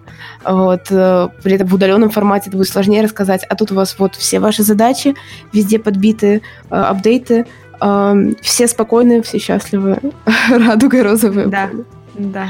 В общем, старайтесь это все делать, и все у вас получится, но это реально, это будет, наверное, самая сложная часть при переходе на удаленную работу, это правильно все вести, это project management ваших личных и общего проекта. Ну что, я думаю, что мы с этой большой темой закончили, да, или что-то еще добавили? Я хотел добавить, что у нас в компании мы делаем апдейты по проектам один раз в неделю, раз в 2 недели. В e-mail у нас специальная рассылка на этот случай есть, потому что даже человек не работает на проекте, полезно знать, что там у них происходит, особенно если проекты в итоге могут быть связаны друг с другом, если они решили какую-то проблему, на которой вы работаете, или еще что-то. Да. Еще такой момент, но он, наверное, актуален больше для прям совсем больших команд. Когда у вас есть большой канал Slack, очень полезно периодически писать новости проектов в Slack. Есть чудесная функция таких разворачивающихся постов больших. И где-то раз там, в 2-3 месяца у нас есть каналы, в которых менеджеры проектов или там, ведущие геймдизайнеры, ребята рассказывают, как дела на их проектах. То есть они рассказывают, какие апдейты вышли, какие результаты у этих апдейтов, там, какие топы, вот это вот все, какой-нибудь, как встретили в комьюнити этот апдейт, и потом рассказывают про то, над чем они работают, и какие у этого проекта планы. Соответственно, все, кто не фолловит статусы этого проекта Asana, статусы проекта Asana, они такие супер конкретные, вот по задачам, готово, там, сделали, там, получили результаты, то вот в Slack'е такие посты там раз в несколько месяцев достаточно действительно по проекту. Они уже в такой более художественной форме, с картиночками, с мимими. Вот. Но это, наверное, актуально для команд, где есть там много разных проектов в разработке. Да. Миша, а вы у вас в Tiny Build не делаете вот такие вот статус-апдейты по всем проектам, которые вы планируете релизить? На моем фронте такого нет, но, возможно, продюсеры по проектам такое делается. В некоторых проектах, ну, зависит на самом деле, потому что их довольно много, мы просто делаем регулярные звонки, раз или 2 в неделю. Угу. Ну, тогда давайте... Мы перейдем к звонкам. Просто, да, сейчас, просто вместо того, чтобы писать большой статус там каждому сотруднику, у нас просто немножко такое все, я бы не сказал, как на бегу, но не совсем правильное описание, что мы стараемся как бы выявить проблему, пока она есть, и вот тут же ее решить. То есть вместо того, что статус там не сделано или не сделано. То есть у нас такое более простой процесс. Проще созвониться, и сделать это регулярно 1-2 раза в неделю и голосом проговорить. И сразу же решить проблему, если у кого-то ступор. Насчет этого согласна, когда, если говорить, допустим, о задачах конкретных, если обсуждение заходит в тупик, то всегда супер полезно созвониться. Другое дело, что всегда очень полезно писать, точно так же для коллег, которые, например, не смогли присутствовать на звонке, писать саммари этого звонка. Я скорее о такого рода апдейтах говорила. Okay. Да, не ежедневные, а общие. Как все прошло. То есть банально, не знаю, там запуск у вас игры прошел, и написать саммари о том, как прошел запуск, как все хорошо. Или например, у вас 3 недели до запуска, и вы пишете большой апдейт, что так, ребята, через 3 недели огромный запуск, и у нас вот это готово, вот это не готово, вот над этим мы работаем, вот тут какой-то дил сделали, бла-бла-бла. Под запуск мы делаем отдельную просто доску в Monday, и туда сразу таски накидываем, потому что к запуску там много чего надо сделать. И разработка, например, продюсер ведут в таск-треке свои задачи, но запуск — это совершенно отдельная фигня, она не касается разработки. Поэтому обычно Алекс у нас за некоторое время до запуска пишет вот такой вот самый в Monday, сразу раскидывая таски на людей, и все это довольно оперативно происходит уже во время запуска, и именно там тречится. Ну, окей. Извини, что зал Алекс? Алекс работает. Все нормально. Лиза, продолжай. Так, да, здесь на самом деле, мне кажется, что для восприятия то, как это все со стороны выглядит, без какого-то визуала. Но суть в том, что часто подходы могут отличаться инструментами, но факт остается фактом. Команды так или иначе там должны держать друг друга в курсе того, что происходит. Будь то созвоны, какие-то обновления статусов в Asana раз в неделю, или каждый там отдельный человек там, раз в несколько дней, в зависимости от того, что задача происходит, будет писать в своей конкретной задачке апдейт по прогрессу, или это будет делать в каком-то совершенно другом инструменте. В общем, самый главный здесь point в том, что старайтесь держать друг друга в курсе и придумайте какую-то единую для вашей команды систему того, как вы будете это делать. Да. Теперь мы переходим, наверное, к следующей большой теме, о которой мы хотели поговорить. Это, собственно, созвоны, которые мы вначале немножечко затронули. Мы уже упомянули, что все пользуются в большинстве Zoom для каких-то быстрых созвонов, особенно без видео, но, может быть, с шарингом. Это Slack. Используется Hangouts. Кто-то по старинке. Вот у меня все-таки там раз в неделю иногда бывает звонок в Skype, но чаще всего это созвоны с кем-то из партнеров, кто пользуется до сих пор скайпом, им там удобнее. Иногда я даже звоню в Телеграме, что тоже бывает. В принципе, все, я не знаю, по созвонам, в общем, из инструментов. В общем, Zoom наше все. Я, как всегда, как зануда, буду говорить, это не классные правила. Опять же, это все такое очень, очень официальная история. Просто поддерживаясь таких маленьких лайфхаков, можно сделать свою жизнь и жизнь коллег чуточку лучше и эффективнее. Если вот вы назначили свой прекрасный созвон в своем прекрасном зуме, первое, что стоит сделать, это вообще определить цель этого созвона. Часто бывает, что люди созваниваются, допустим, назначили вы встречи с менеджером раз в неделю, вот те встречи, о которых я говорила, например, для того, чтобы обменяться фидбэком, друг друга психологически поддержать во время карантина, там, самоизоляции. И где-то через там, месяц условной удаленной работы вы понимаете, что вы созваниваетесь уже просто по инерции, потому что в целом менеджер полностью в курсе ваших задач, вы полностью в курсе всего фидбэка от менеджера, и вроде бы вы уже созваниваетесь так, для галочки. Убедитесь, что тот созвон, который вы запланировали, он действительно нужен, у него есть какая-то четкая цель. Например, там, обсудить какой-нибудь концепт, правки, принять какое-то решение или разработать план действий. И уже в зависимости от этих целей решите, кто из ваших коллег, какого из ваших коллег стоит пригласить на этот созвон. Очень часто созвоны превращаются в такое, знаете, собрание, там, 15 плюс человек.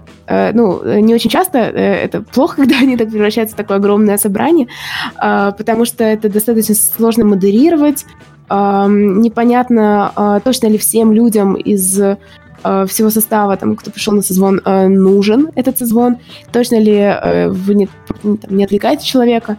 Часто бывает, что людей просто по инерции добавляют или добавляют чисто для информации, и люди сидят, там, тратят, условно, я не знаю, там, полчаса-час на этот созвон, который им по факту и не очень нужен. Зачастую такие ребята могут просто прочитать summary по звонку, который вы также там в условную задачу, в условное Asana добавите.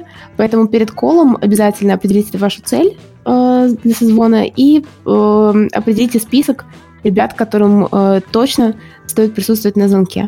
Если вы сомневаетесь, можете засинкаться с коллегой, если у коллеги время на то, чтобы присоединиться к звонку. Но вообще здесь старайтесь не превращать большие созвоны в митап там, для 10-15 человек. Это не факт, что будет эффективно.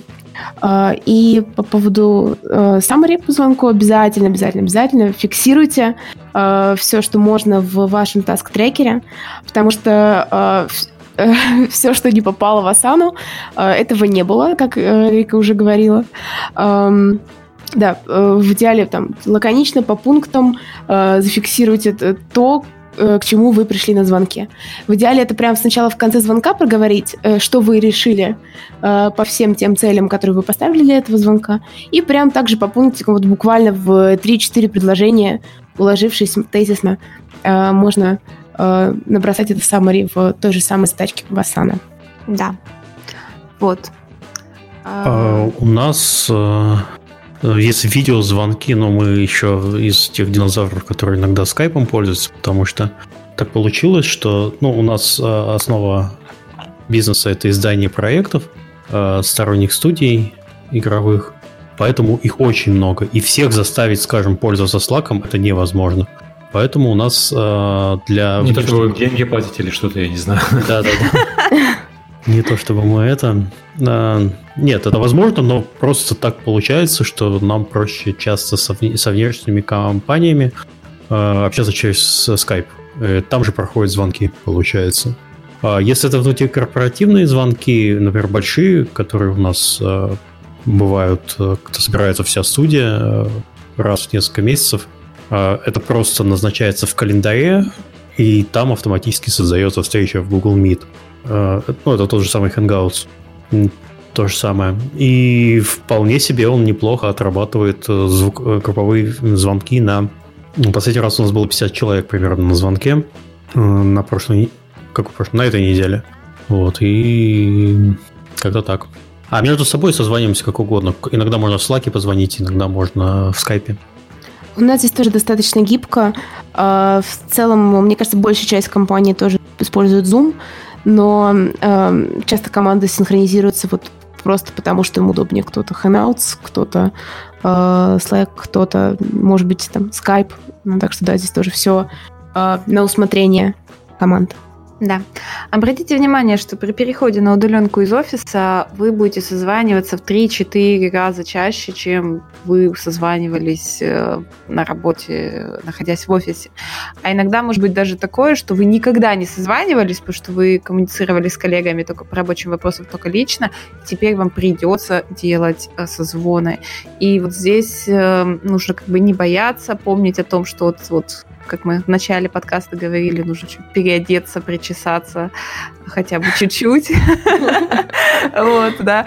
Поставить смешной фончик в Zoom, где обсуждают эту клевую функцию, да, как смешной ковер или еще что-то. Так как я работаю вообще у себя из спальни, то фактически вся компания у меня там побывала на этом.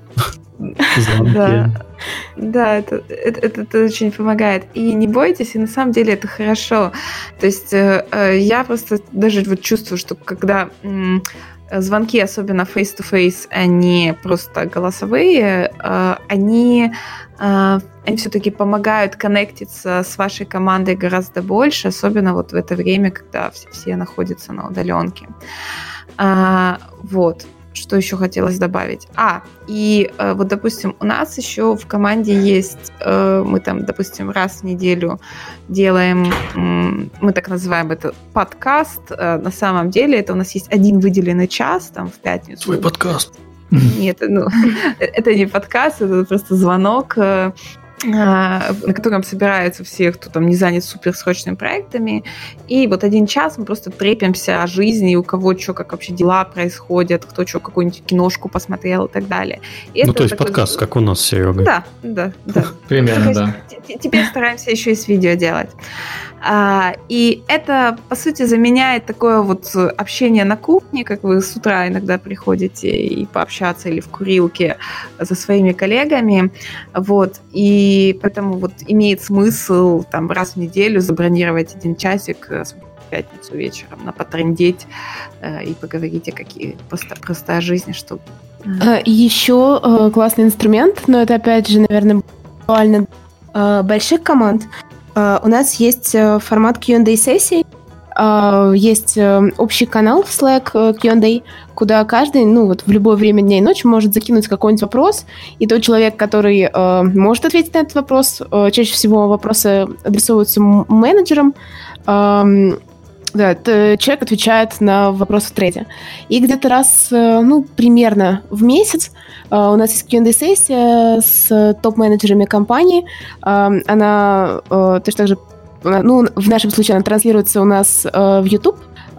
И вот в этом каналчике Q&A ребята предварительно дают анонс, что там через неделю у нас состоится Q&A-сессия. Задавайте вопросы, все начинают задавать вопросы. И потом в процессе Q&A-сессии точно так же в канале в Slack все кидают вопросы. То есть это такой, практический подкаст. Да. Тоже полезно делать, если у вас большая команда. Возникает много разных вопросов, причем вопросы могут быть абсолютно рандомные. Тоже помогает держаться всей команде на связи, чувствовать такую атмосферу единства, когда все работают удаленно. Да. Подожди, вот этот Q&A, ты сказал, на YouTube у вас транслируется? Или... да, только в закрытом доступе, в домене Playrix, да, естественно. Миша уже настроился посмотреть, да? Вы уже, да. Нет. В закрытом доступе, да, в Playrix. Здорово. Так, можно по этому блоку какие-то выводы сделать, Лиз? Да, я думаю, что самое главное... Вы должны не забывать, что все эти слэки, Asana, Google Drive и Zoom — это просто инструменты, которые вы можете адаптировать под себя и использовать по назначению, стараться использовать по назначению максимально эффективно. Не должно быть того, что вы распыляетесь между миллионом примерно одинаковых сервисов, и от этого страдают ваши результаты. Старайтесь избегать ситуации, когда вы начали обсуждать что-то в трейде в неформальном канале в Slack'е, потом списались в личке, потом созвонились один на один, а задача тем временем, где команда ждет от вас какого-то пинга, сигнала или какого-то результата, остается незаполненной. Старайтесь давать какие-то апдейты своей команде. Созванивайтесь, особенно первое время, раз в неделю со своим менеджером, или устраивайте небольшие общекомандные созвоны для того, чтобы синхронизироваться. Очень важно оставаться на связи и коммуницировать правильно и вовремя. Выделите для себя какой-то один основной рабочий инструмент. В случае с Playrix это, наверное, все-таки Asana, потому что все задачи мы стараемся трекать там. И старайтесь максимально фиксировать все в Asana. Если в вашей команде какой-то другой основной рабочий инструмент, трекайте там. Самое главное, чтобы вы были на одной волне по части инструментов со своими коллегами, и эти инструменты были для вас настроены таким образом, чтобы всем было удобно. Да, золотые слова. Слушай, у нас уже пошла философия Да, да. И вот как раз мы с тобой переходим к более таким, не знаю, неформальным, что ли, темам. Мы закончили со скучными сервисами. Давай поговорим про прокрастинацию. Да. Про то, как на кота не отвлекаться, как быть, если очень громко гавкает собака, а вы на важном... Вот что делать? Да. Сергей, в подкаст собака всегда рвется. Что делать?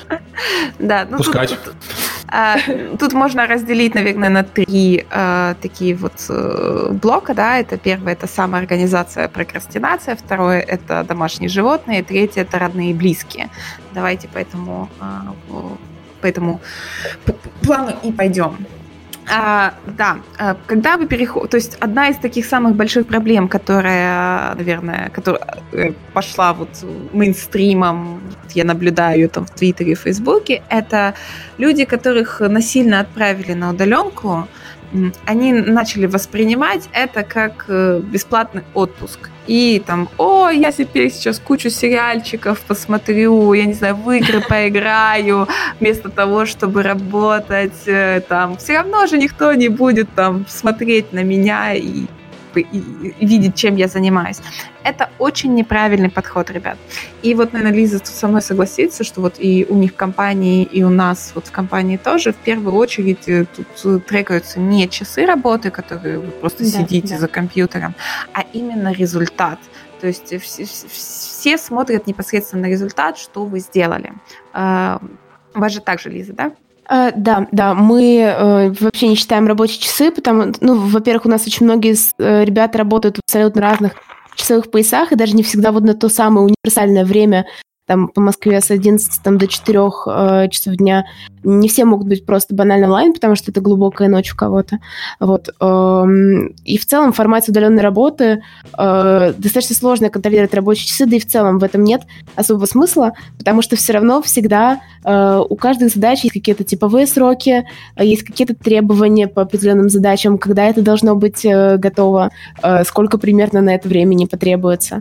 И в целом всегда можно понять, сколько времени человеку нужно на то, чтобы сделать ту или иную задачу. Если задача растягивается, там, обычно она занимает стандартно один день, и у человека она растягивается на неделю. Может быть, стоит, обсудить менеджеру там, этот вопрос человека. Может, есть какие-то непреодолимые там преграды для того, чтобы сделать задачу. Но в любом случае не обязательно стоять там, какому-то церберу над вами и считать ваши рабочие часы для того, чтобы понимать, какое примерно время вы уделяете своей работе. По поводу прокрастинации и того, что люди воспринимают текущий карантин как бесплатный отпуск, я считаю, что в течение дня нет вообще ничего страшного и криминального отвлечься на там разумный час, там, полчаса на просмотр какого-нибудь, я не знаю, Ютуба, интервью, там, Юры Дудя или там, что-нибудь такое. Главное, чтобы это был разумный час, да. В любом случае, вы в офисе все равно отвлекаетесь гораздо сильнее, чем удаленно дома. Потому что в офисе не воспринимаете все вот эти разговорчики у кофемашины, тусовочки в кафетерии, там, полчаса тут, полчаса там, посиделки за консолью или тусовки у кикера в течение рабочего дня, вы не воспринимаете это как какие-то большие перерывы, но на них вы тратите достаточно много времени. И в этом вообще нет ничего плохого, поэтому тоже нет ничего плохого, если вы в течение дня отвлечетесь на что-то, в пределах разумного. И если это не повлияет на результаты вашей работы, и если это не повлияет на работу ваших коллег, ничего критичного, как я уже говорила, в этом нет. Просто главное здесь подходить к таким перерывам с умом, на здравом смысле, не теряться и не пропадать в онлайне, там, в онлайн-игре какой-нибудь там на 6 часов. Вот. Просто старайтесь себя контролить, но то, что вы отвлекаетесь, это ок. Знаешь... Я хотел сказать, что работа из дому есть обратная сторона, что рабочий день не заканчивается. И, есть такое, да. Да, и по привычке, ты все равно дома, ты все равно сидишь за компьютером, почему бы не поработать чуть-чуть. И я заметил, что у нас вообще компания трудоголиков, люди гораздо чаще стали отзываться на сообщения там, значит, вечером, в 8 часов вечера, там, в час ночи, все равно люди сидят какие-то и работают. Это тоже, мне кажется, надо себя контролировать и не перерабатывать, потому что этот карантин, судя по всему, еще недель на 8. Если мы целим до этого, будет не очень хорошо. Да, именно здесь вот помогает, вот, собственно, лимитировать себя, да, то есть вот там решили чуть-чуть поиграть или решили что-то посмотреть, поставьте себе будильник, который вам там через час или полтора, сколько вы себе выделили времени, прозвенит и отвлечет вас от этой задачи. Вот у меня, например, вот на моем опыте, я так как я встаю в 5:30-6 утра, и у меня утро очень-очень-очень активное, и ложусь я тоже не очень рано, то часто бывает, что у меня днем очень сильно рубит в сон. Я могу просто лечь и там часик-полтора, то есть я ставлю себе будильник там на 1,5 часа, например. Я ложусь на небольшой нэп, он меня потом будет, и я там встаю и с новыми силами продолжаю работать. И это очень сильно помогает. Но при этом, если не поставить этот будильник, то я могу уснуть и проснуться в 6 вечера, и да, режим будет сбит. Вот. Вообще люди рекомендуют спать днем, на самом деле. Много рекомендаций на этот счет. У меня жена тоже спит днем. Она встает рано и ложится поздно. Ну вот, возможно, поработав дома, вы поймете, что вам это может. У меня тоже весь лимитировать. Тоже весь график поехал абсолютно, потому я как-то тоже постарался подстроиться, потому что у нас офисы тоже в двухчасовых поясах. Вот сиэтлский офис и европейский часовой офис. Это Нидерланды, Рига, а еще и команды по всему СНГ и так далее. Я тоже сейчас заметил, что у меня, в принципе, рабочий день превратился в ненормированный, потому что, часто надо что-то сделать прям срочно, и давно за собой такого не замечал, что я... Вот на прошлой неделе было 2 дня подряд я заканчивал рабочий день в 12 ночи, просто потому что, иначе никак. Угу. На самом деле, вот помните, это вот была такая поговорка, что лучший отдых – это смена деятельности, да, то есть когда ты постоянно меняешь деятельность, то ты немножечко даже отдыхаешь. Именно поэтому вот такой вот интервальная работа, ты там поработал 3 часа, там на час отвлекся, поработал еще 3 часа, на час отвлекся, еще на 3 часа поработал, отвлекся. Вроде бы те же 9 часов, но при этом ты не сидишь там 4-4, это гораздо проще. Или там 2 часа, полчасика перерыв. Поэтому это на самом деле иногда даже повышает продуктивность вашей работы. Тут главное просто четко ставить вот эти вот рамки и планировать день, и оповещать своих коллег, как мы вначале рассказывали, там, статусами или еще чем-то, когда вы не за рабочим местом. При этом можно пользоваться, опять же, разными вариантами. Сейчас у всех, кто самоизолировался, есть прекрасная возможность в какой-то день выйти на работу там, в 11 и через каждые 2 часа там, себе ставить будильник и делать перерывчики в полчаса, посмотреть, как это для вас работает, не работает, в другой день поставить там, какие-нибудь условные, опять же, будильники там, с одним большим перерывом и поделить рабочий день там, на блоки в 4 часа, какой-то день по-другому настроить свое расписание. Суть в том, что пробуйте, экспериментируйте со своим графиком, в рамках разумного. Старайтесь совсем не убить свой режим дня. Вот, там, как мы говорили вначале, не спите до обеда. Вот. Но в целом, если вы чувствуете, что вы там начинаете прокрастинировать, и вы хотите отвлечься, ничего там страшного нет, отвлекитесь. Просто самое главное, да, чтобы от этого результат вашей работы не пострадал. А если вы перерабатываете, на самом деле у меня такая же проблема, мне кажется, что я больше по итогу провожу времени за работой удаленно, чем я делаю это в офисе. Но самое главное, следить за тем, чтобы вы и успевали за это время сделать больше.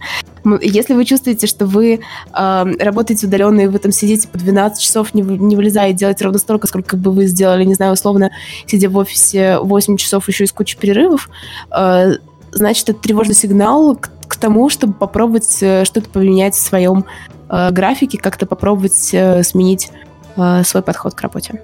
Да. Вот. Теперь давай про, наверное, отвлекающие еще другие факторы.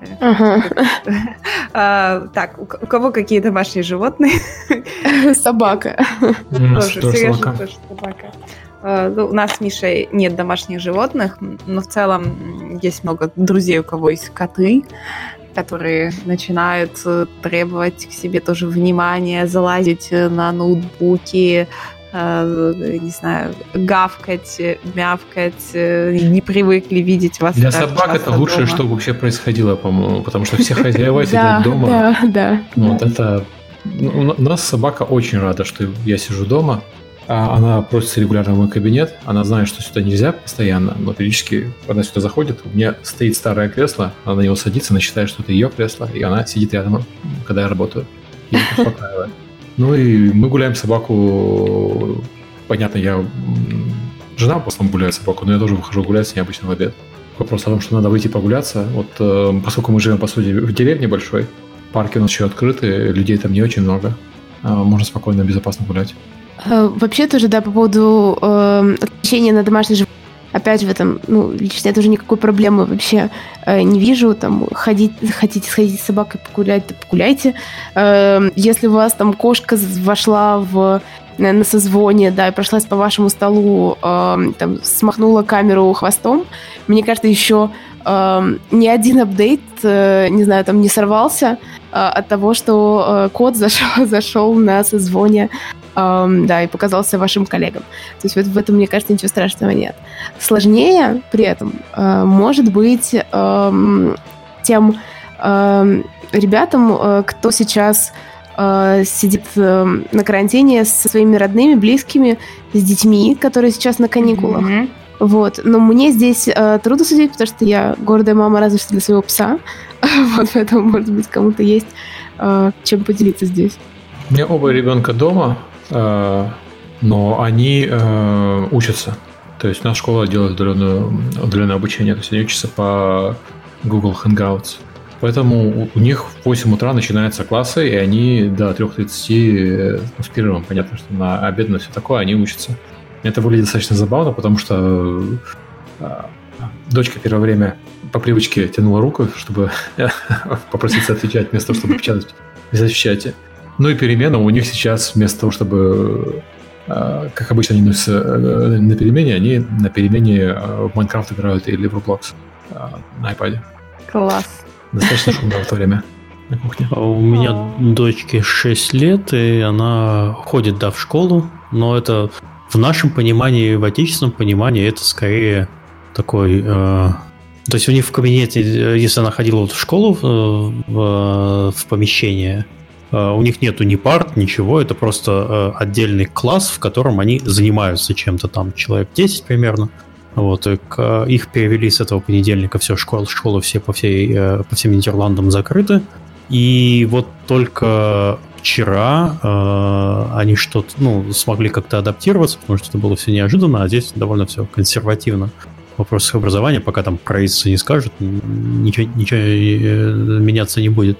Несмотря на то, что школа частная, выдали ключи в приложение для видеозвонков. И вот вчера она в первый раз со своими одноклассниками созванивалась, но это был, конечно, замечательный экспириенс. Они просто час сидели и ржали там в этом приложении. Вот примерно так у них все происходило. Вот. А о серьезном обучении пока никакой речи быть не может. Дочка тоже дома, но весь удар на себя берет, конечно, жена.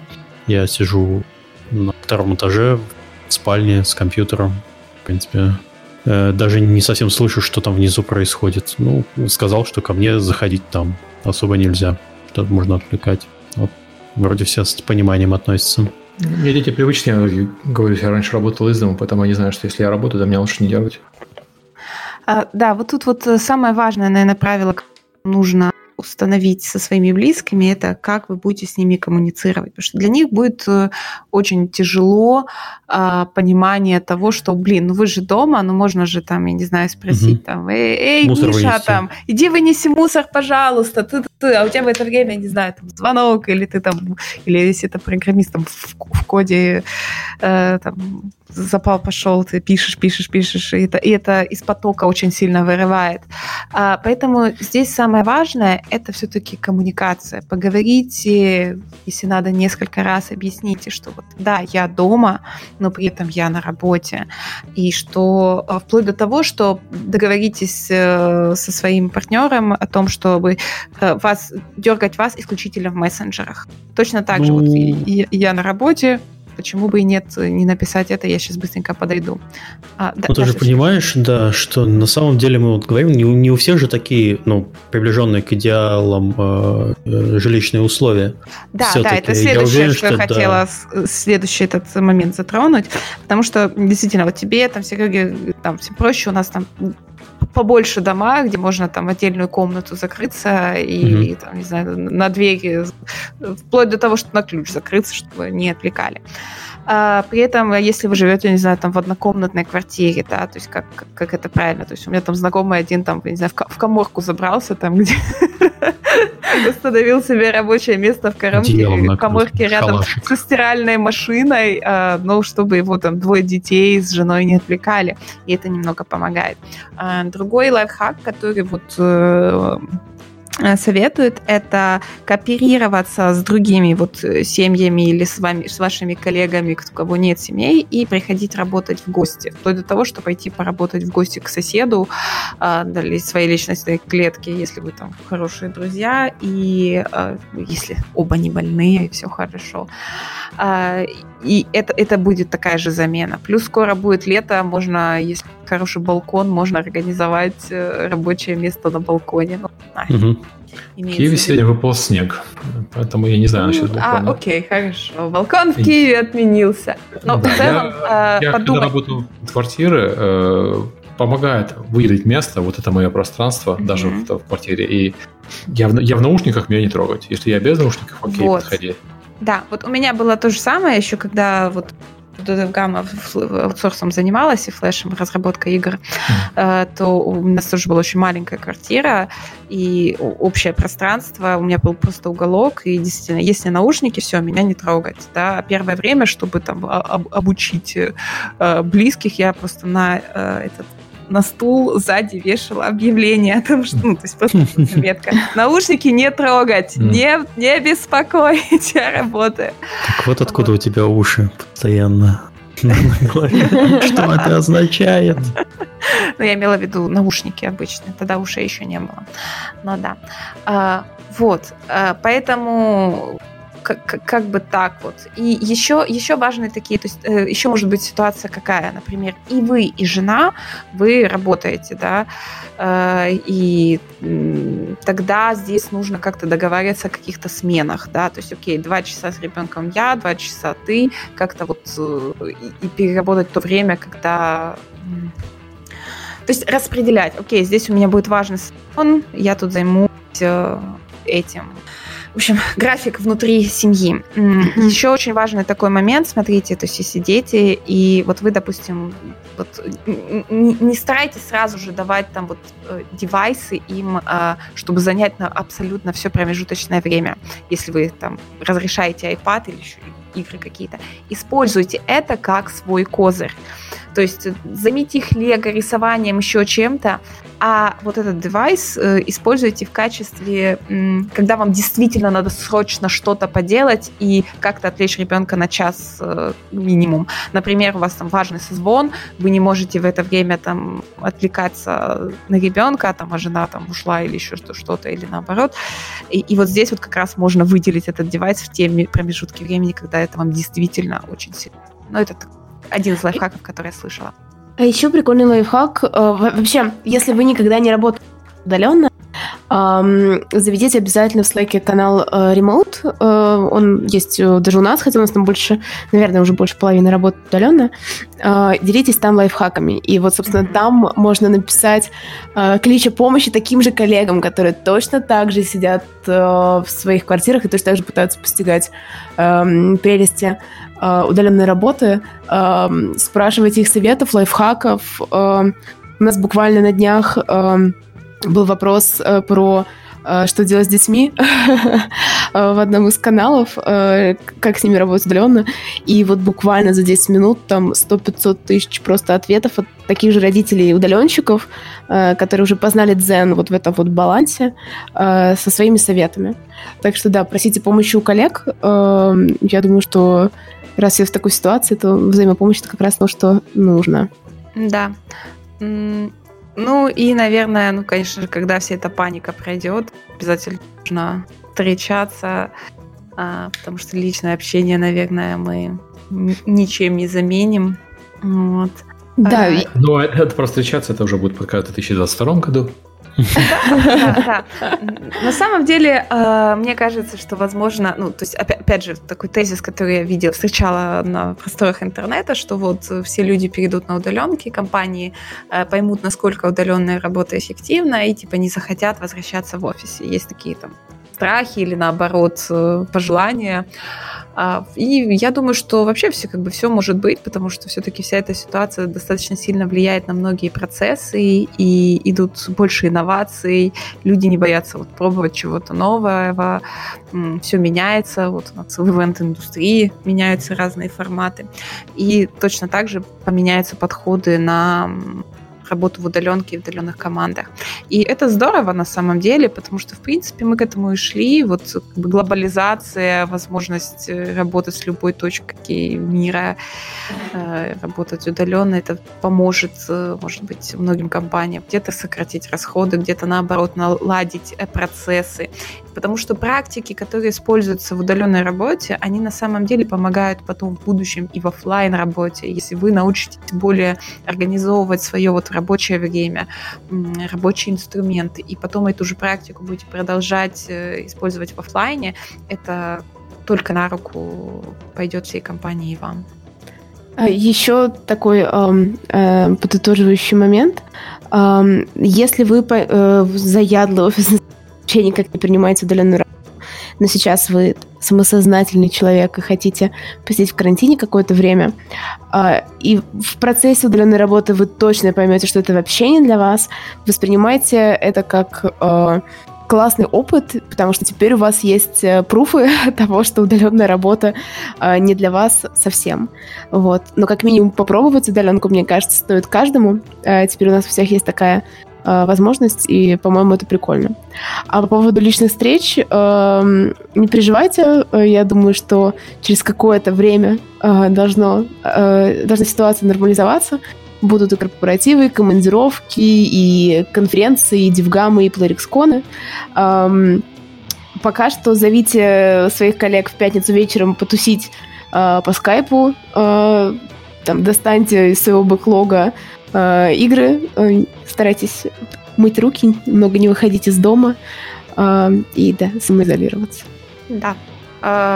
Мы все по итогам, наверное, сказали. Наверное, мы рассказали все, что хотели рассказать в этом подкасте. Я думаю, что на этом можно закругляться.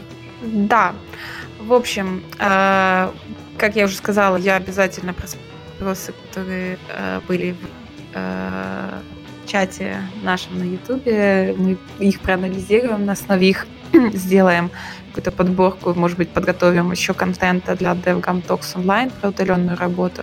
Также, если у вас есть какие-то еще вопросы, на которые вы не нашли ответы в течение этого подкаста, пишите их в телеграм-канале «Как делают игры». У нас есть хороший там чатик, и я тоже постараюсь на многие из этих вопросов ответить. Достаточно активно общаемся. Вот. Что еще, наверное? Что еще добавить? Не болейте. Да, не болейте. Лиза, спасибо тебе большое, что пришла к нам сегодня в подкаст. С тобой всегда клево общаться. Спасибо большое, что тоже энергией. Да. Вот. Спасибо всем большое, кто нас сегодня слушал. Да, берегите себя и предохраняйтесь. Во всех смыслах. Все, спасибо. Да. Следующий, да, подкаст у нас будет также через неделю. Тему я пока не особо знаю. Также напоминаю, что если у вас возникло желание прийти к нам в подкаст и рассказать то, чем вы занимаетесь, то, что вы умеете лучше всего по теме разработки игр, можно написать к нам через сайт kdcast.com. Там есть раздел контактов. Письмо получу я с Сергеем. Мы постараемся ответить, и там уже выберем тему и когда сможем провести выпуск. Все, спасибо. Спасибо, Лера, что организовала и сделала актуальный выпуск. Здоровья. Все, всем спасибо, всем пока. Пока-пока. Пока.